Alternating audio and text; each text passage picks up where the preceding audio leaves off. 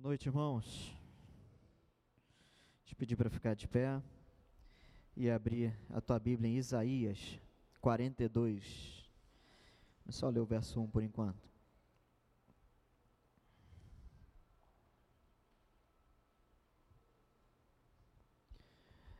Isaías 42, 1.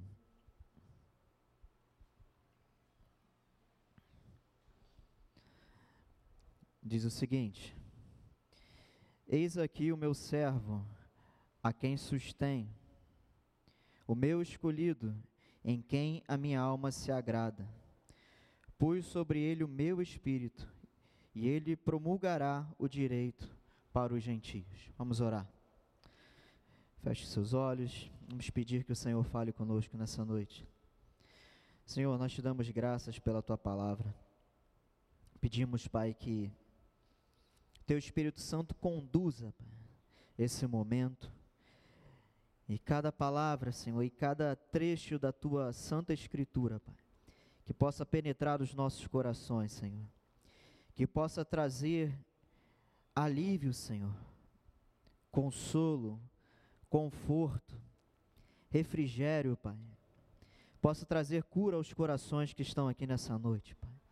Assim como o Senhor me inspirou para falar sobre isso, eu peço que o Senhor também inspire os meus irmãos, Pai, a entender e a viver a tua palavra. Nós pedimos a tua bênção sobre nós, em nome de Cristo. Amém. Você pode se sentar. Esse é um texto que eu particularmente gosto muito. E a gente vai seguir lendo ele, eu vou ser bem breve.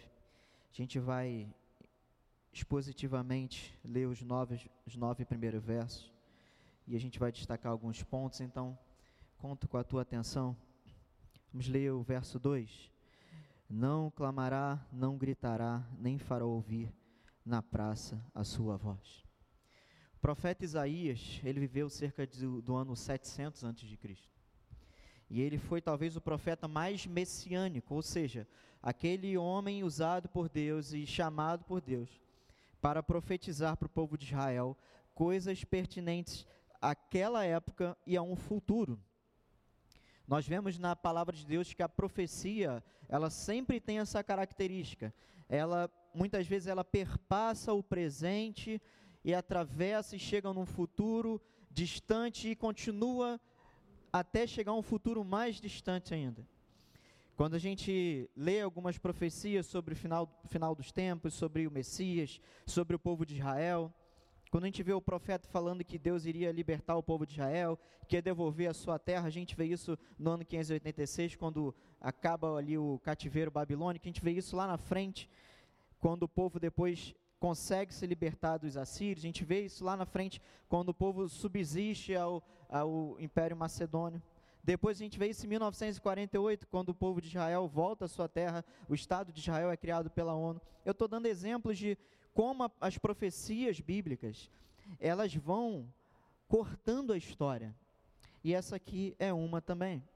Isaías está falando do Messias, do nosso Senhor Jesus.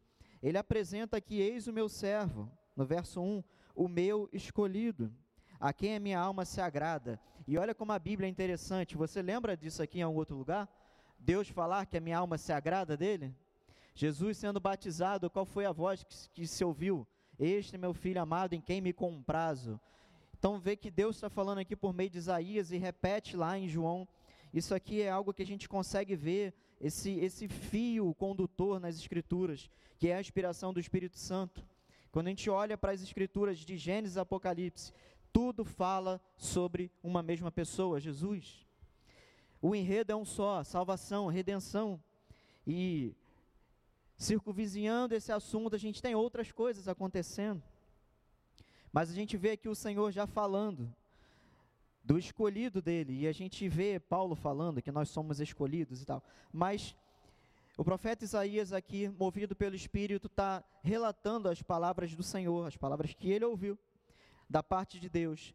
Deus falando de um escolhido em especial. O meu servo, a quem sustém o meu escolhido, em quem minha alma se agrada está falando de Jesus. Pus sobre ele o meu espírito e ele promulgará o direito para os gentios. Então a gente vê aqui em Isaías, 700 anos antes da, da vinda do Senhor, a gente vê o retrato do, do batismo de Jesus acontecendo aqui. Meu espírito sobre ele. O que, que aconteceu com Jesus sendo batizado? O Espírito Santo desceu, repousou sobre ele na forma de uma pomba, e se ouviu: Esse é meu filho amado. O Senhor está aqui 700 anos antes, anunciando aquele que viria. Iria acontecer exatamente esse quadro que está sendo pintado, que iria ser concretizada essa verdade, essa profecia. E a gente lê o verso 2. Alguém me arruma água quente, por favor? E a gente lê o verso 2: Não clamará, não gritará, nem se fará ouvir na praça a sua voz. Um comportamento, uma característica do Messias, de Jesus. Te lembra no Monte das Bem-aventuranças, quando ele fala: Bem-aventurados os mansos. O nosso Salvador, o Messias, ele veio num espírito de mansidão e os judeus, os, os destinatários primários dessa carta, que não entenderam, eles esperaram um Messias político, um libertador político. Você bem sabe que o povo de Israel naquela época vivia sob o domínio do Império Romano. A Judéia era uma província romana. Eles eram é, oprimidos pelos impostos, pela política econômica e pela truculência do Império Romano. E eles esqueceram esse texto, que ele viria no espírito de mansidão, não clamará, não gritará, nem fará ouvir na praça sua voz. O Messias, ele veio em mansidão. Essa é uma característica do nosso Salvador. Ele é manso, ele é humilde, ele é calmo, ele é pacifista, ele é pacificador. Ele é o rei da paz. E como a gente precisa aprender com ele. Verso 3: Não esmagará a cana quebrada, nem apagará o pavio que fumega, com fidelidade promulgará o direito. Essa é uma das outras uma de muitas características do Messias, mas que Isaías destaca e é o primeiro ponto que eu quero destacar nessa noite.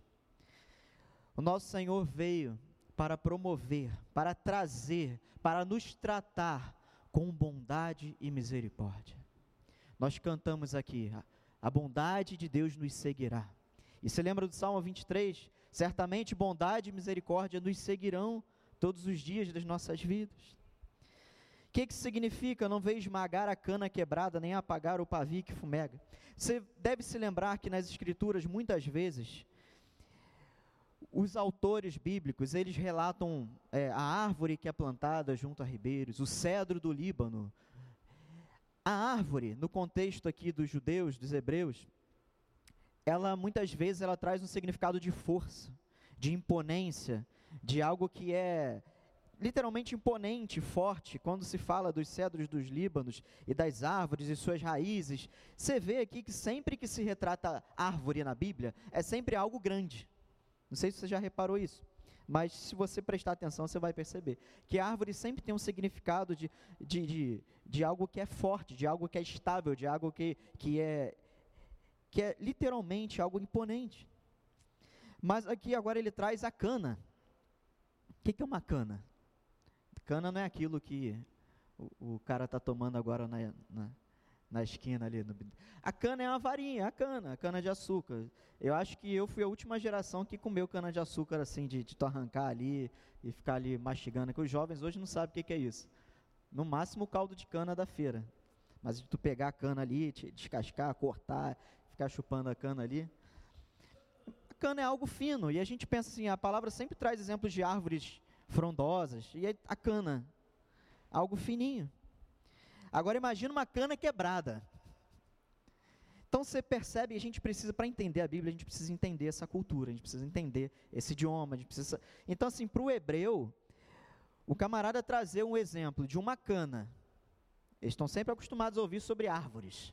Então traz uma cana aí quebrada, está querendo retratar, ele está querendo trazer com esse exemplo o mais profundo nível de fraqueza que a humanidade pode esperar. Você já passou por alguma situação da tua vida que você estava quebrado, quebrado, fragilizado, emocionalmente ou fisicamente com uma enfermidade. O pastor Daniel gosta de usar aquele exemplo do arroz de, mais quebrado que o arroz de terceira. É isso, imagina uma cana quebrada, algo que já é muito frágil e para piorar está quebrado. Diz o texto que o nosso Salvador, o nosso Senhor Jesus, ele não veio esmagar a cana quebrada. Ele não veio pegar aquele que já está fragilizado, fraco, abatido, destruído pelas vicissitudes da vida, pelos problemas da vida, pelas dificuldades da caminhada, pelas coisas que nos acometem, porque nós somos suscetíveis a várias coisas, nós somos humanos. É o que eu sempre falo, eu posso sair daqui e morrer. Pode vir o 363 e me atropelar aqui. Eu posso tropeçar, bater a cabeça e morrer. Quem acha que isso é demais, tem um programa lá no Discovery Channel, que é Mil e Uma Formas de Morrer. É, é só morte besta. São coisas que isso pode acontecer. Acontece, a nossa vida é frágil, meus irmãos. A nossa existência, diz a palavra, que é um sopro. É como a erva que está de manhã verdinha e de noite está seca e murcha. Agora imagine essa fragilidade toda que é a vida. Você que já experimentou a situação.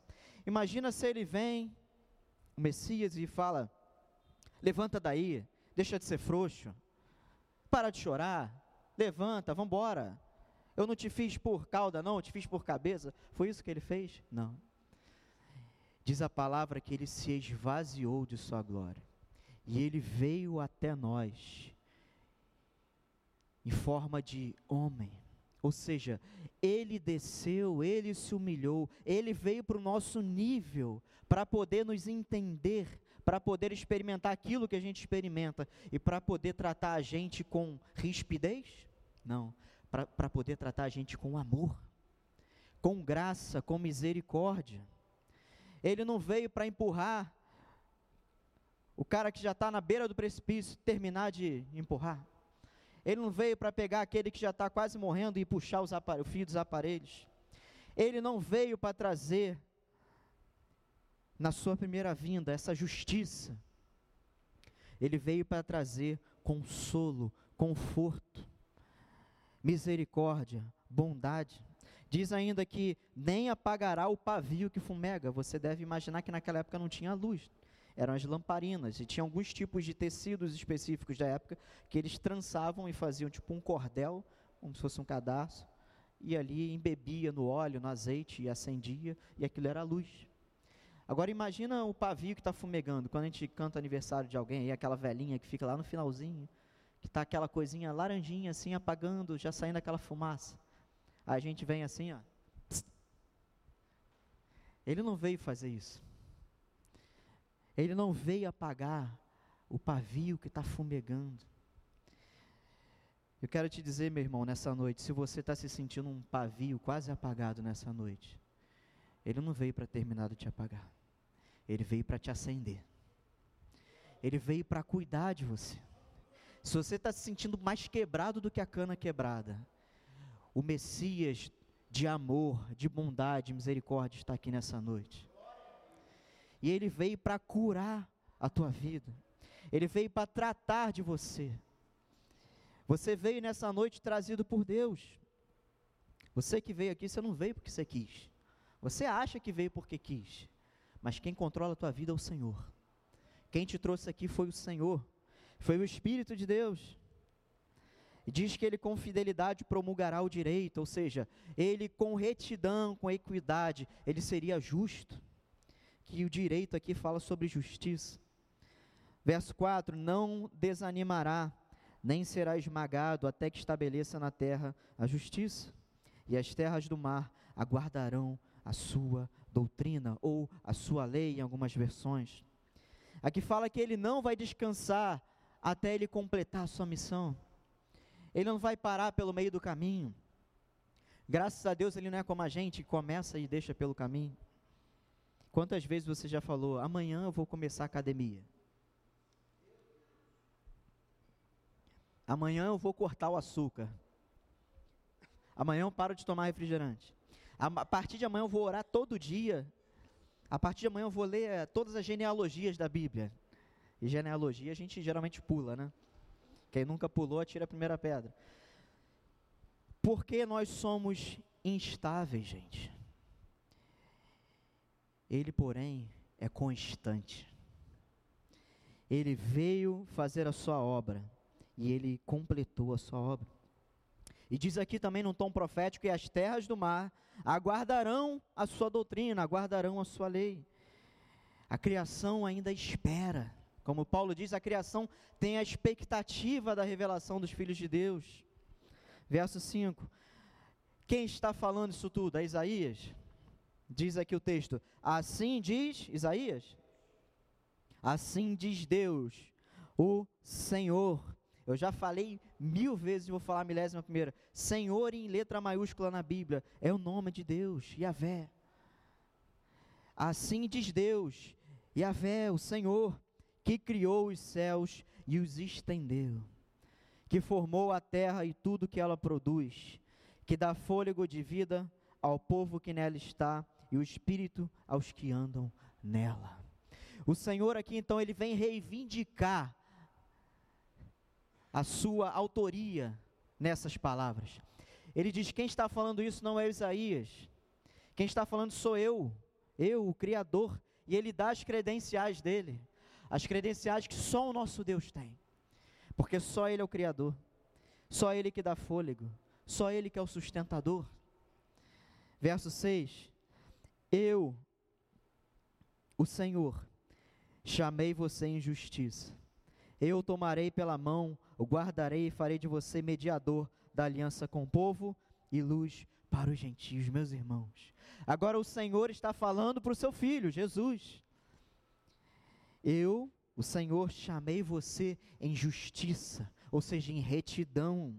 Não há imperfeição no nosso Senhor Jesus, nem no seu plano. Eu tomei, eu o tomarei pela mão o guardarei e farei de você mediador de uma aliança. Que aliança é essa, meus irmãos? A nova aliança que nós temos em Cristo Jesus. E olha só como é maravilhoso isso. Aliança com quem? Com o povo. Que povo é esse? Vai, fala.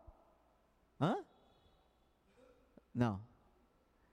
Povo de Israel com o povo, o povo de Israel.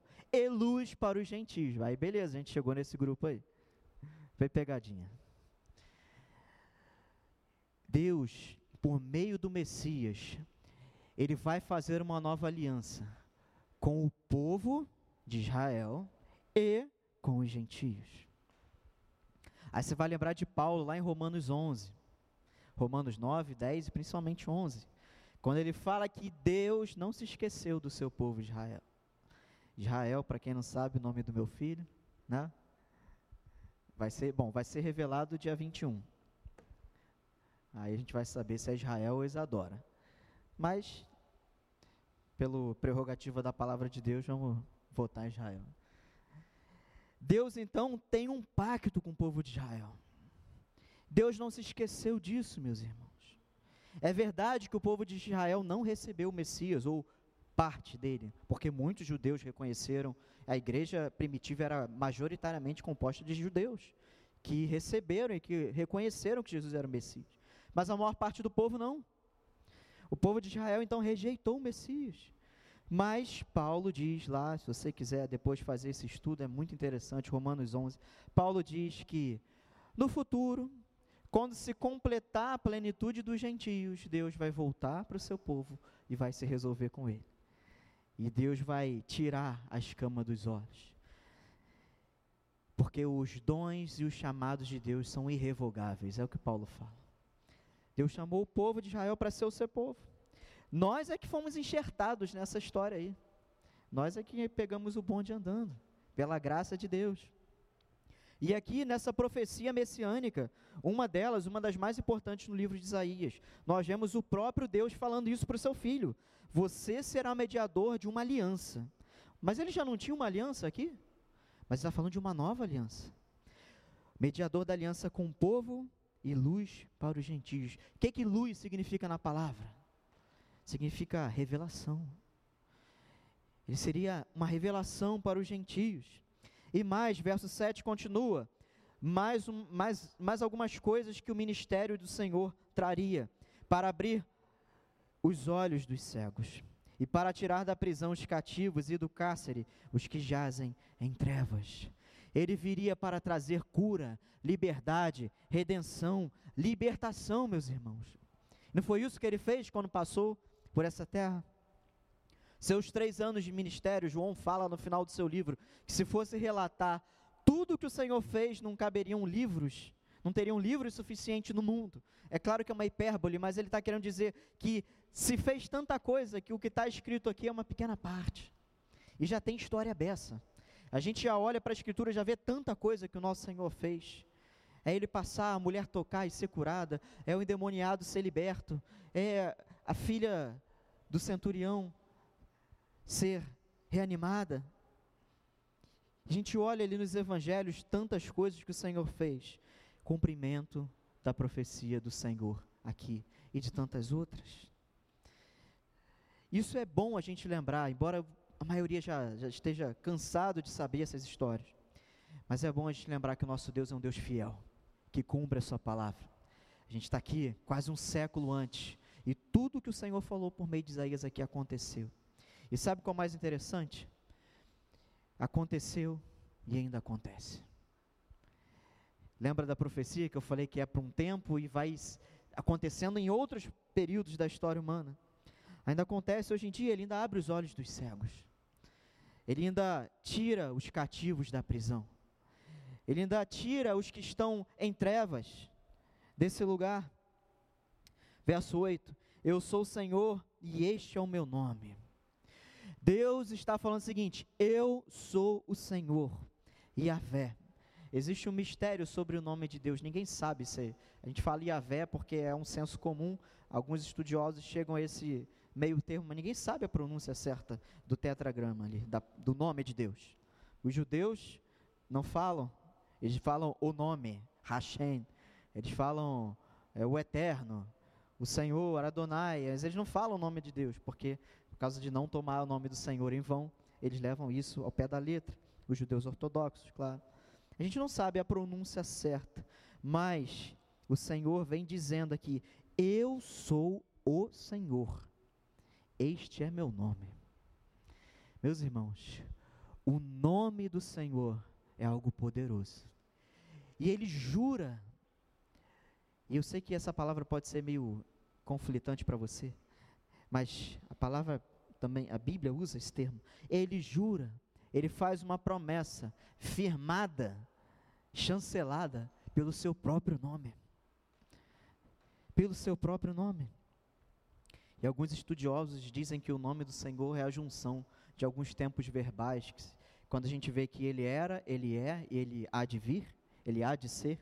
Dizem que isso, alguns estudiosos, eu gosto dessa teoria, vocês sabem que eu gosto de estudar essas coisas, eu acho isso interessante. Que seria uma. A gente poderia aqui fazer uma, uma tradução livre como o eterno. O nome dele dá a ideia de algo eterno. Deus não tem princípio, não tem meio, não tem fim, ele é. Ele existe. Ele falou para Moisés: Eu sou. Que é uma tradução que não favorece, porque o original é eu serei. Eu serei o que serei, porque ele ia se revelar. Ele estava dizendo que ele faria coisas, ele seria o que seria. Olha que interessante. Deus é, Deus existe. Deus está fora desse tempo. Sempre gosto de falar isso. Deus nos olha aqui agora, ao mesmo tempo que Ele nos olha dez anos atrás.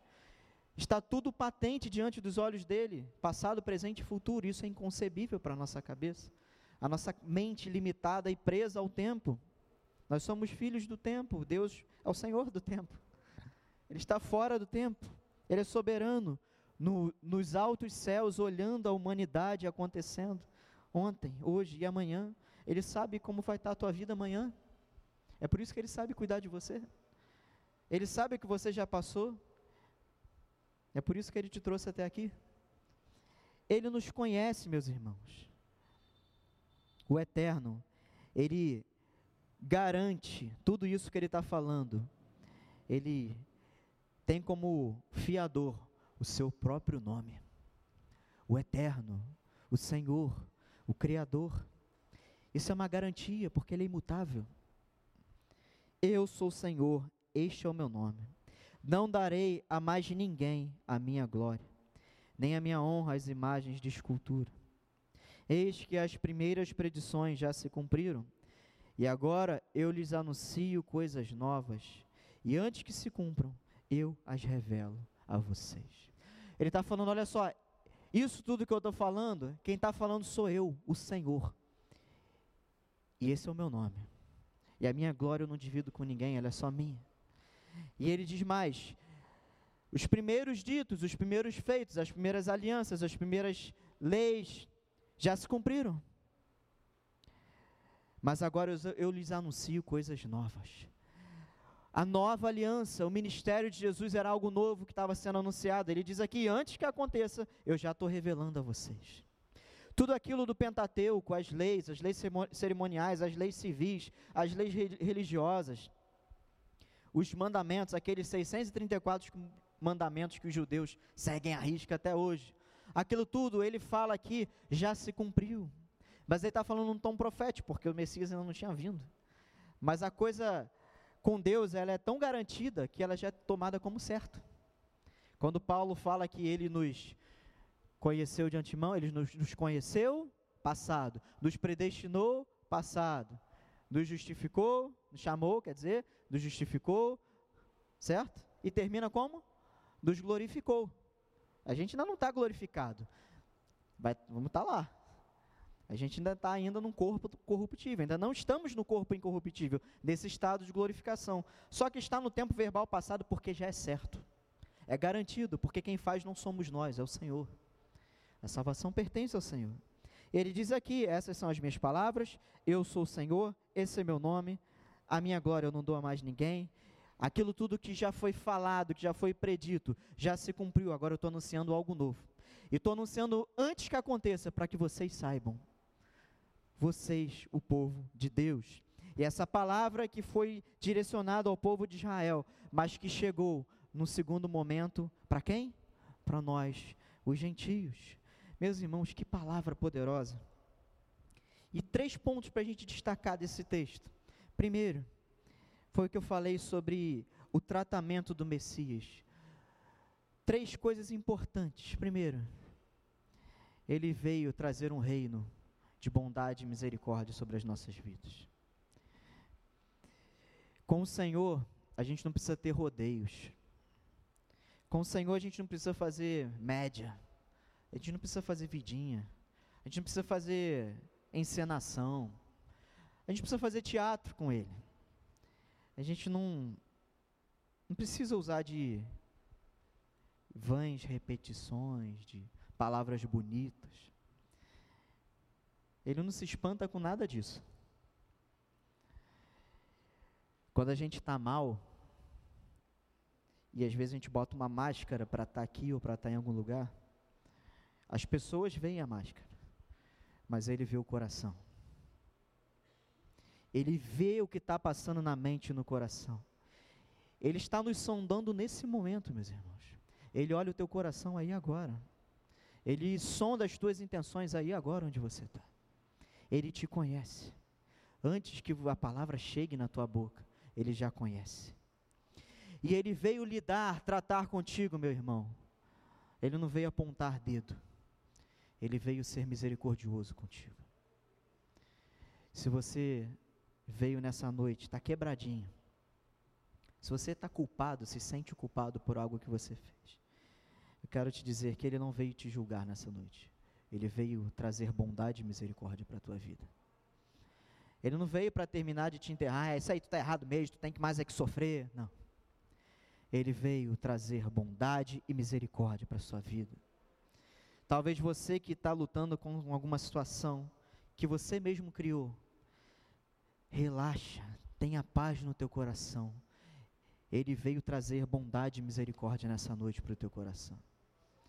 Você que está irritado, você que está irado com alguma situação, Ele veio trazer bondade e misericórdia para o teu coração. Você que está quebrado e ferido, porque alguém te feriu, Ele veio trazer bondade e misericórdia para o teu coração. Nessa noite, amém?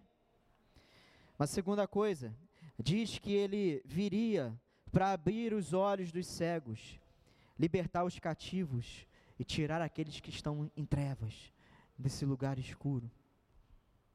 Ele veio trazer cura, meus irmãos.